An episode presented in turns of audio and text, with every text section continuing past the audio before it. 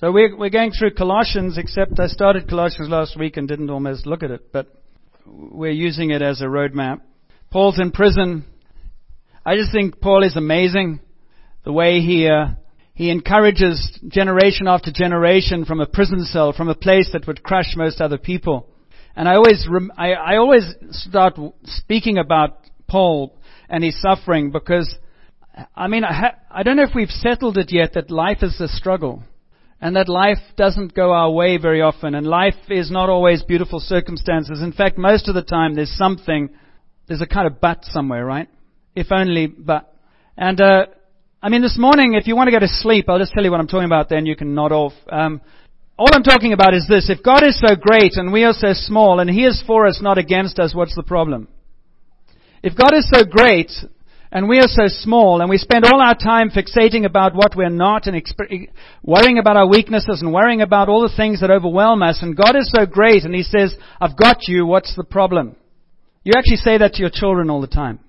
To infants and to young children, that's always the thing that you're trying to create an environment in a, in a relatively healthy home. You're trying to create an environment where they are safe, where they can play, where they can know that you will take care of things. Children don't usually, unless they're highly dysfunctional and very, very badly uh, tended to, do not come in and say, is there any food today? I'm scared of this, I'm scared of that. They might come in, but a good parent will say, I've got you covered. Don't worry about that. And God said the only people who actually live in the kingdom are those who are children, are like children, have a childlike mentality. Not childish, childlike mentality. See, the difference between the kingdom of God and the kingdom of this world is the kingdom of this world causes us to, to, to draw our value, draw our, our whole sense of well-being, our whole sense of safety from what we can accomplish. And so it, it, it our, our, who we are is reflected in our education or where we are born or our gender. There's so many things that the, in the world we live in, in the systems we have, determine how we feel about ourselves. And so many people are victims right now of the internet, of, you know, airbrushed photographs of models, of all that stuff. I mean, I'm, a, I'm, a, I'm actually an expert on models.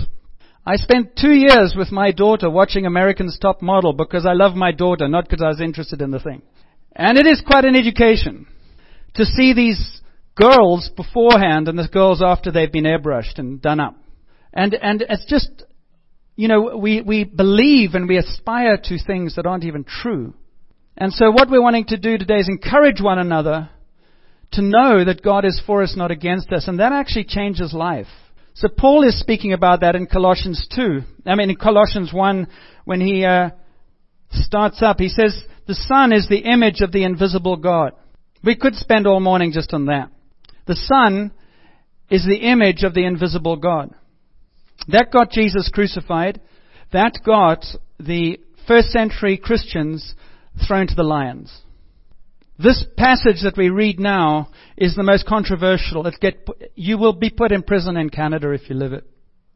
The Son is the image of the invisible God, the firstborn over all creation. For in Him all things were created, things in heaven and on earth, visible and invisible, whether thrones or powers or rulers or authorities. All things have been created through him and for him. He is before all things, and in him all things hold together. He is the head of the body of the church. He is the beginning and the firstborn from among the dead, so that in everything he might have supremacy. For God was pleased to have all his fullness dwell in him, and through him to reconcile to himself all things, whether things on earth or things in heaven, by making peace through his blood shed on the cross. That is extremely narrow-minded. That is extremely opinionated that is extremely exclusive and highly offensive, isn't it? Paul wrote this to the Colossians. Who were the Colossians? The Colossians were living in a culture of many gods, of doesn't matter what flavor, you know, we respect you and whatever you do, that's cool. Which actually is a good thing. You should have a culture where people can do whatever they feel drawn to. I don't have a problem with that. In fact, I have a problem with Christians overtaking cultures and then decreeing that everybody has to do something. I don't think God does that. Christians have a problem with other people's freedoms, and they've got themselves into a lot of trouble. However, as a Christian, I have the freedom and the right to say this is what I believe God says. Because what I've just read is against the Constitution almost. It's not quite. You see, pluralism says there are many gods. And everyone has the right, absolutely, to worship whoever they desire to worship. But when Paul writes to, to uh, the Colossians, he says all these other claims about God, because they said, if you do this and you do that, then God will accept you, because God was right up there and in between were all these gods, and to get to God you had to appease the gods. It's all very complicated. Religion today is like that. If you go to church and you give your tithe and you don't offend me and I don't offend you, we'll get on just well. Cultural Christianity in the West has obviously died. That's why the churches are fish and chip shops. Because we prefer fish and chips to what you were dishing out. Or in Port Alberni, over my dead body, I'll enter that church, and now it's Yates Memorial. I mean, the stakes are high in this culture. We've already lost the battle. We have to reclaim it. And we've lost it for good reason. We were offering nothing. And the, the alternative is not to become this dogmatic, dictatorial, Bible thumping Christian, because those are pain in the butt as well. What God calls us to do is just to be people who love with extraordinary compassion, extraordinary power, and actually draw alongside people. And let them taste and see that God is good by the way that we behave. And Paul is in prison, his chains are there, and he's just saying, you know, you're getting confused. There's all these gods around you, and you say, What do we believe? And he says, Well, what you believe is that when God revealed himself in Jesus, that was the end of the story. There is no greater revelation than in Jesus Christ, human being on earth filled with the presence of God. Well, that's very, very judgmental. That's very, very narrow. And you go, Why is it narrow? If you have this great revelation of God, then it puts all the other revelations or claims to revelation of God in the in secondary, third, fourth, fifth places. What happens is human beings, the things that human beings can't get away from is they absolutely are stuck with the DNA of God in them, whether they believe in Him or not. People are stuck with themselves. I was reading this book on relationships by a psychiatrist. And he goes back and he says, well, your forefathers said this and your forefathers did this and this is how your forefathers did things and your ancestors did this. And then we evolved out of, with, with Darwinian theory, we, we evolved out, and he, he's a, he's a very well-known psychiatrist with very popular books. And someone like me has to call him up and say, your intellectual base for this argument is pathetic. The reason being, he never explains how animals stand upright, and then become reflective, conscience bearing humans. He just kind of twists that in a, in, a, in a phrase and then carries on as if that's the truth. Somewhere, God breathes His life, and what is not becomes human, made in His image. And the thing that human beings struggle with so much, and I don't see this in my cat. I've had two cats for 10 years, and, and I've never seen this. They, they're not scratching themselves reflecting on why they're there. They're very grateful they're where they are because they have a very nice life with me and Cheryl. All they do is purr and eat. And the one eats so much it vomits, just, and we clean it up. So who serves who? I mean, it's, it's, it's pitiful, but it's true. And so it has no conscience. It doesn't go, John, I'm sorry I messed on the floor again. It just carries on. And when it goes to the, the, the you know, the, the sandbox, it's got this fetish. It just it doesn't stop cleaning, you know. So you have to go and stop it now. It's done. Enough. But that's about it. We are stuck with this cry in us for uh, purpose and meaning. Everyone is. People go into drugs because they can't find purpose or they feel pain. And Paul says, in Jesus, God revealed himself in all his fullness. And you go, why, why are we so ashamed to declare that and say it's not fair? Because if you're Muslim, and you're trying to earn to God and getting to the 20 virgins or the 100 virgins, which don't exist, but never mind, that will be a big downer. I shouldn't have said that, should I? It's all nonsense. anyway, I got your attention, so whatever. Forgive me. I want to go down a track there, but I'm just censoring myself here. But there's, there's that, there's that if you if you hear if if you're Buddhist and you're you're trying to look for God, but you've got to deny all your feelings and and and the, the body is is bad or is negative energy and stuff. Every religion other than Christianity is trying to get to God through behavior, through ritual, through religion, through efforts from us to Him. Christianity is absolutely radical, where God comes to us and says, "I've taken care of everything." What? Yeah, you don't have to really sacrifice. Uh, my son sacrificed, so I've actually taken care of everything. That's good news. That's very good news in a culture that says, no, you've got to do this, do that, and do that, and give that, and give this amount of money. He says, uh, I've given everything, now you just give everything. Well, he doesn't say that, but he does say that. He, he says, follow me and I'm going to actually teach you how to not love this world so much. But everything God does, He initiates. What I mean by that is He doesn't say, if you can conjure up enough love, then I'll accept you and I will love you. He actually says, I absolutely adore you. And most of us, you see, when we do worship and when we, we're saying, how do we enter into the love of God so that actually we can go, wow. I've told you this many times. I went, go to, went to the Grand Canyon. This isn't on the script either. I went to the Grand Canyon and I, I had, I, it was 1980. This was the time I, I got a, a, a Greyhound bus and went all the way across Canada and past Terry Fox. I didn't know it was significant, but I did. I remember seeing him. And I was in England and I had come over here for three months and I came over to Vancouver and then I went down to San Francisco and across to the Grand Canyon. And I was a poor student, so I slept in the bus on the nights, you know, and, and so we get to the Grand Canyon and there's, and, and there's parking lot and it was totally not grand. And I remember, you know, with my rucksack, I, or backpack as we call it, um, I walked across the parking lot to the South Rim, and it was just amazing. It was this, this, it was sunset or just before, and the colors, the purples, and I went, wow, it's amazing. I, and it was so cheap, I got a room for nothing, and it, it was just amazing. I spent 24 hours there. And I got up the next day and walked along the South Rim, and it was different colors because the sun was coming up. It was amazing. And they, there were signs there saying, don't throw rocks. Um, there wasn't one sign saying, uh, please do not gasp with admiration. Please do not voice your admiration for this view. There was none of that. But people were taking pictures and they were just amazed. Why? Because it was amazing. It was amazing. You see, that's how God works. God says, if you actually begin to see me and see who I am and see who I am for you, you'll just go, wow.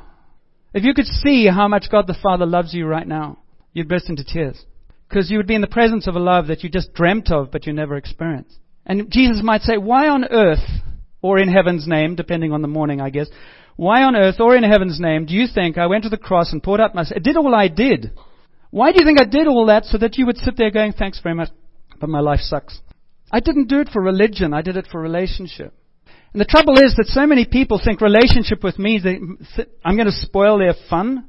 And most of the people who are scared of having their fun spoiled are struggling with life. And he doesn't. He says, you know, have as much fun as you like, but come to me and see how much fun you have really.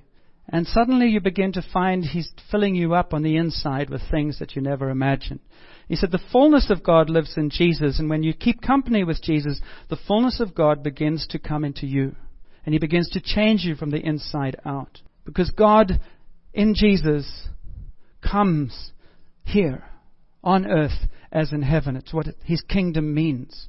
You see, we've grown up to think you come to church and you, you sort of sing some songs. You don't really pay attention. You might like the tune or you might not. Then you have to endure the sermon. And then people say hello and you don't feel like talking to them. And then you go home again. And a little bit of you is appeased because you went to church. And God goes, if, you know, don't bother. I'm not enjoying it and you're not enjoying it. But if I'm coming and I'm saying, God, I want to hear you this morning. And I want to be with my brothers and sisters because I, on my own, I tend to, this is what Sheila reminded us, on my own, I tend to drift downward into the negative and downward into the circumstances overwhelming. I tend to drift down into my great opinions, which actually have very little authority. They just have a lot of experience of me rooted in negativity without God. I give myself a huge amount of authority for the insights I have that are not tested about who God is because of my experience, rather than saying maybe my experience needs to actually come under the scrutiny of who God is. And I might find some of those things aren't true. And so we need one another. We need one another to help us find truth. Lots of people say, if God loved me, why does He let all this happen? Oh my word. Every good parent gives their children freedom. If God loved the world, why do we have greenhouse gases? Why do we have wars? Why do we have earthquakes? Why do we have starvation? Pull back the, pull back the veils on all of those things and you go, human origins. There's enough money in this world for everybody, but you read the BBC statistics in the last two weeks, 1% of the world's population has all the resources, all the financial resources for the rest of the world. Is that not greed? Greenhouse gases are all about us trying to do things. You know what the story, I don't have to preach that. Abortions are all human greed. Every, wars are all human greed. Everything, everything comes back to humanity living free and wild. And God came in Jesus to say, there is a bigger picture that is greater than you. And there is this resource beyond you to help you deal with you because you have got out of control. It's called brokenness and fallenness and rebellion. Wind us back. And, and what Paul says, you see, that is so, so dogmatic. He says, he uses all many times. If you want to know God, therefore, get to know Jesus. If you want to know who God is, and you want to build your relationship with God, read Matthew, Mark, Luke, and John, where Jesus walks on the earth and he talks to people and he does things. And he teaches. Get to know who Jesus is. Get to know the character of God. Look at every person Jesus meets and look at how he responds to them and hear him saying, well, that, if I can respond to them, I can respond to you. I actually love people. The only people I don't like in the New Testament are the religious people because they keep spoiling the view. They get in the way. But I love people and I love you. And you, you know that guy that you read about? Well, I love you just like I loved him. And you start hungering for, I want that. And he goes, I'm glad you was because I want you to have it. He's a doting father. We did that exercise with plates. Write down something that you long for.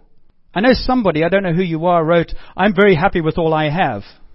I'd like to meet you because it's insulting to God. You might have everything you have, but God has a lot more for you.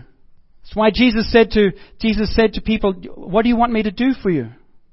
What do you want me to do for you? What do you want? What cries out in you? We have to learn the way that the kingdom works actually is ask, seek, and knock. I don't want to harp on this person who wrote, All I have, I don't need anything. I would just like to speak to your family because I'm sure they would have a few ideas. I want more peace. I want more life. I, I'm saying, Lord, I want to see your healing more powerfully. I want to know your presence more. There's lots I want. And he says, You can ask me for the world. Why not? If you hunger and thirst, you start getting. And if we, you know, we have to we chew on this and chew on this and chew on this, which is if God is so great and He has revealed Himself in Jesus and says, Come to me, what is our problem? Why wouldn't we want more? He's the nicest person, as Graham Cooke says, you'll ever meet. I mean, for Jesus, this was a big deal. And if you want to sort of get into that, about He's the creator of all, He created all things, you just look at, P, at, at Jesus when He's about to, when He stands before Pilate and he's about to be crucified. And he stares him down. Peter's just actually had a stare from Jesus and he ran away. He was scared. And Jesus takes on Pilate, and Pilate says, I have the power to do this to you. And, he, and Jesus says, you, you have actually no power that's not given to you. And his self awareness, he says, I could right now call 12 legions of angels to come to my disposal. And I want to say beat the shit out of you, but I shouldn't say that. I've got to get some of you thinking, so. But, you know, somebody, never mind. But I would want to say that to Pilate. In fact, I'd say, Dad, I want to make a move right now. But he has to say, I, I'm here to lay down my life so that these people can have hope. I could prove a point now, but it would be stuck in this moment. So I actually have to surrender my vengeance or my ego, and I have to say, but let your will be done for the sake of the greater good. And so he doesn't say that to Pilate. And for a long time he remains silent. And he just submits to the betrayal that happens all around him. The fullness of God before Pilate, before the Jewish people, was rejected. And God rose from the dead, came straight back into the arena and said, There's good news. You can't kill me, and I haven't rejected you. And that's what struck Saul, who became Paul. The fullness of God. And so Paul, once he had realized that, said, There's nothing worth living for. And his life was spent discovering what this fullness meant, so that even when he was in chains, I say this every week, even when he was in chains, he was most alive. He said, You can't kill me. I have the fullness of God in me. Jesus is my friend, and it must suck to be you. And they said, But I have the power to cut your head off. Then I get to heaven. Cut it off. Be my guest. Sharpen the sword. Can you imagine living like that? You see, suicide bombers are the dark side of the angelic martyrs. The suicide bombers die to cause damage. The angelic martyrs of Christianity die that others would live. The blood of the martyrs is, the, is what feeds the seeds. That's what made Saul become Paul, the martyrdom of Stephen. And so there's a point where I think God just says to us, Will you let me be Lord? Not that I need your permission. I'm talking about in your life, because if you do, everything will change. Seeing we're on a little edgy note this morning, I thought I'd show you a video as to why is it so difficult for us to um, enter into this and go, God, I trust you completely. Isn't that cool?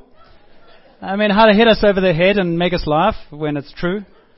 But, but, but, and, you know, that's the, You can never know the authentic about God until you actually step through the butt.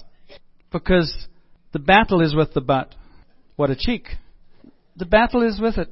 And so one of the ways of getting to know God and what God's saying to you is stop being so spiritual and just listen to the but. Get to the bottom of things. Stop being so spiritual. Listen to the but. Sheila Marshall said, uh, get into a small group. Don't have time. Yes, you do. You have time for what's important. And there's nothing more important than making, you know, I remember years ago, I sort of gave up on Christianity and, and, and I said, I don't want to come back unless I'm passionate about Jesus. And that's what the level was. I said, God, I do not want, it's too difficult. And you know, God loves that kind of prayer. It took a while, and I can't remember the detail, but He brought me back to a place of passion and conviction.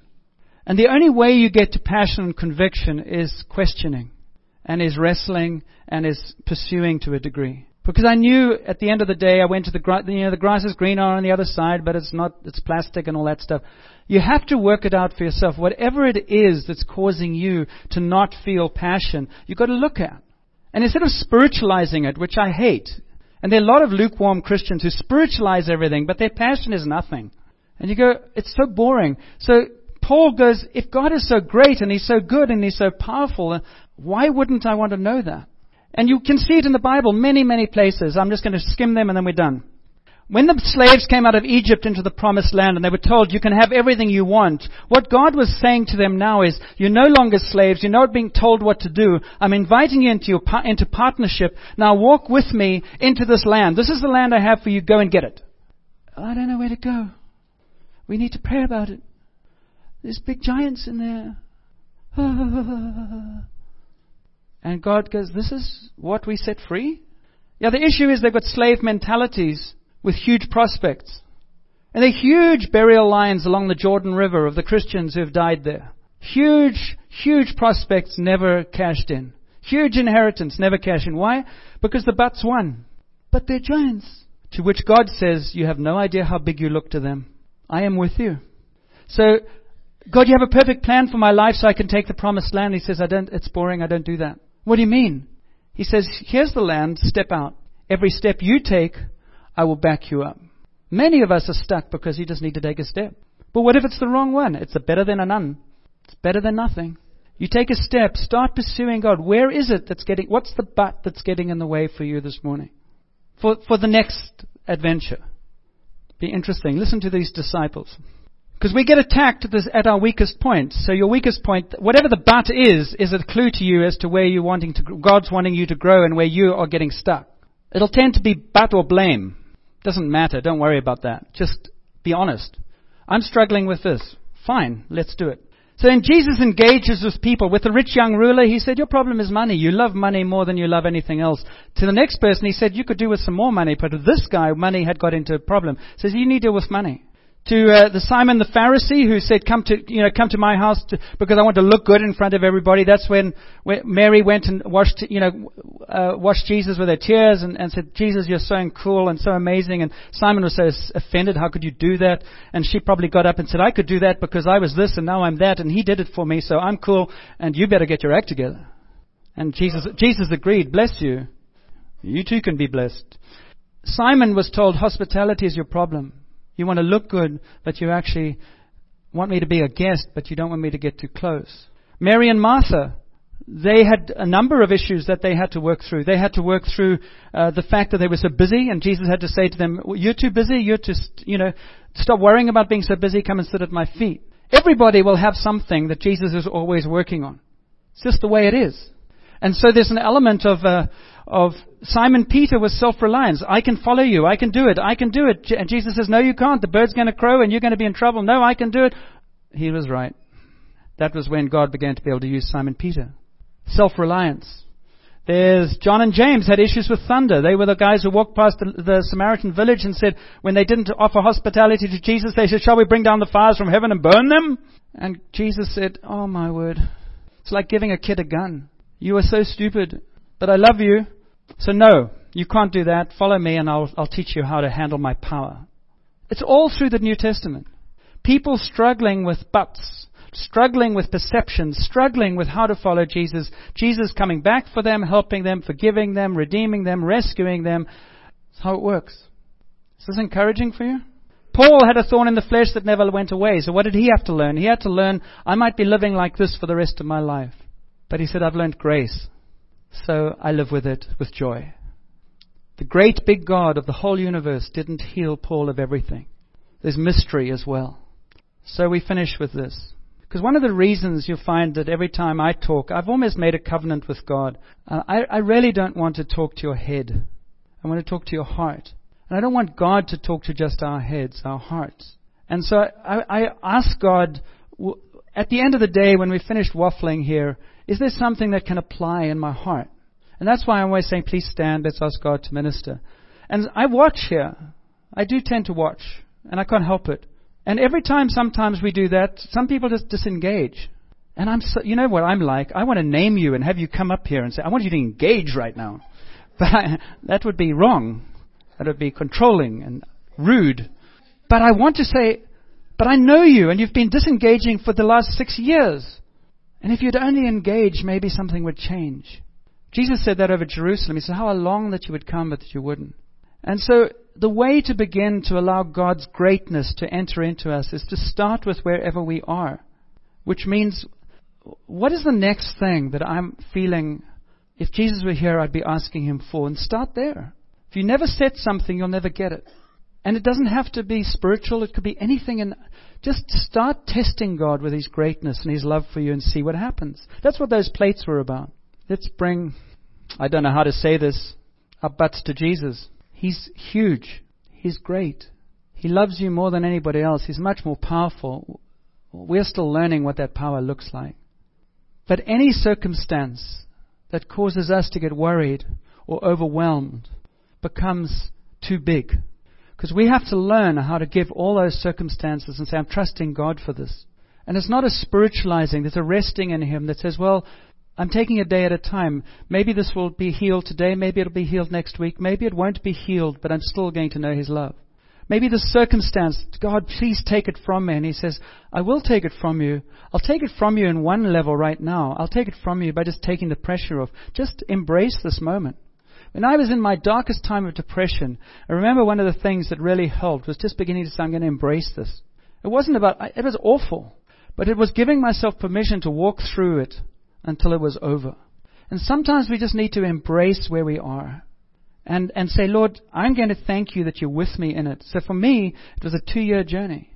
Through fear, through unknown, through confusion, through doubt, through everything under the sun. I mean, I'm really confident in God's grace because I've been so full of disgrace. I am so disqualified and I am so qualified. And so that means it's true for you too. So let's stand and let's bring him. I'm just going to lead us through two or three or four things, um, you know, because God wants to do business with us in the most delightful way. What's your but? And if you usually disengage, please try not to disengage. Just try to test God right now. Because He's given us authority. He's given me authority. The fullness of God lives in me as He lives in you. And He wants expression. So, Jesus, I just welcome you here. I welcome your presence here right now. I thank you that there's no condemnation in you. There's nothing in your heart and there's nothing in you and in your demeanor that wants to make us feel less than we are. You want to actually call us up into greater things because you are the fullness of God. And the fullness of God walked this earth and went across and rose again and poured out His Spirit so that human beings who were created in His image might actually live in His image and express what it is like to walk with Him and talk with Him and know His presence. And so, Father, I ask you to release among us today your presence in areas that maybe we've lost your presence in. You know, the disciples had to face their fear. There were storms in the boat. They were, they were uh, being sent out and told to take nothing with them. They were very insecure. They had to make sense of the suffering of Jesus, his crucifixion. They had to make sense of a lot of things. And a lot of them didn't make sense. And so we bring to you, Lord, fear. Wherever fear has got a hold of us, I break fear in the name of Jesus. And just where, whatever you maybe have fear about, just bring it to Jesus and then let's see him as this giant who just takes your fear in his hand as he takes you in his hand and says, Trust me. Lean not on your own understanding. So, Father, I speak peace over fear in the name of Jesus. And just breathe it in. I'm not doing psychobabble. I'm not trying to manipulate you at all. Just saying, engage, receive peace in the name of Jesus. And whatever that thing is that causes fear, just let Jesus shrink it. Says, I've got it. You don't need to worry. And take a deep breath and say, Whoa, I'm glad I don't have to do that anymore. I don't have to carry that. You don't have to stand on your head and have a fast and say 15 Hail Marys or anything like that. You just go, Thank you, Jesus, that you got it. The disciples struggled uh, with Jesus in terms of unbelief. There were time, many times where they couldn't work out what he was doing. When Lazarus died and they had to go to the tomb, there were many times where they said, I don't get this. And so, Father, we bring you our unbelief. We just don't, it seems too good to be true. Somebody said, if it doesn't seem to be too good to be true, it's not God. Father, I ask you to release faith over unbelief. Maybe there's some places in your life, or there's some future, or there's something where you've you just don't believe anything will change. Or you've given up. Or you just actually don't have God as part of you, or, or in, in that part of your life, you don't let Him in. And Father, I just pray that you release faith where unbelief exists. Burn it up and let faith rise up in the name of Jesus. Faith to believe that if it's not today, it might be tomorrow, but His love is constant. Receive faith to believe in the name of Jesus. Supernatural faith. You won't even understand why you have it. You just have it because you're one of His children. Thank you, Jesus. So you've got peace and you've got faith. After the resurrection, there are two more. After the resurrection, Jesus said, Wait in Jerusalem for six weeks. He didn't even tell them how long it was going to be, but it was six weeks. After the first week, I would have bailed. But he was saying to them, There is a time and a season, and I want you to wait until you've received power. You've got all the theory, maybe, but you don't have the power. And some of us are powerless. And some of us are impatient. And he just says, Be patient, trust me. There might be something. There probably are people here who are impatient for something. And Father, I ask you to release patience to them and obedience. Just trust Jesus day by day. He is faithful. So thank you for your peace that overcomes fear. Thank you for your faith that overcomes unbelief. Thank you for patience that overcomes impatience. And finally, there's the unmet expectations. The disciples actually lived their whole lives thinking that Jesus would come back in their lifetime. There were many things that they had to rejig in their heads and their hearts because it wasn't what they thought. And many of us struggle with unmet expectations, disillusionment. And so, Father, we ask that you release to us uh, an acceptance that you are God and we are not. An acceptance that we do not understand many, many things. And where we don't understand things, then as children with their parents, you just say, trust me. And so I pray for faith to arise, that we would trust you with those areas where our expectations are not being met. But your promise is that you're with us irrespective. That's why Paul wrote in the earlier in Colossians, I pray that you'll be strengthened with all power according to his glorious might, so that you may have great endurance and patience. So great, great big God is for you, not against you. And Father, we pray this week we would live from today, live from a place of your strength, your presence, your favor around us, your power within us, and that we would walk with you into this week unafraid and actually more excited and anticipating things than afraid. Put your hands on the people around you, actually, and just pray blessing onto them as the worship team come up. We're going to lead a final song. But just ask God to pour out your blessing. Pour out your blessing. Don't talk to them, just ask for blessing to be poured out. And you might be saying, I don't even believe in Jesus. Well, that's alright. Jesus can use you anyway because he's bigger. So I just speak blessing in your name, Jesus. Blessing, blessing, blessing. Fill my brothers and sisters up with your presence, with your love, with your joy. Wherever there's hurt, let your spirit bring peace and life. Faith rise up. Thank you, Jesus. Thank you. Don't worry about feelings. God is faithful. It's like a suntan. You just stand out and something happens irrespective. So bless what He's doing in you and around you. Thank you, Jesus. The way you receive is thank you, thank you, thank you. Thank you for what you've put in me right now. In Jesus' name, in Jesus' name, in Jesus' name. If you want prayer, if you want to have prayer for healing, if you want to have prayer for just solidifying something, or you want a prophetic word, go to the back of this corner where my hand's pointing, and there will be people there to pray for you. Um, push them, stretch them, test them, make them terrified, and see Jesus work anyway. It's cool.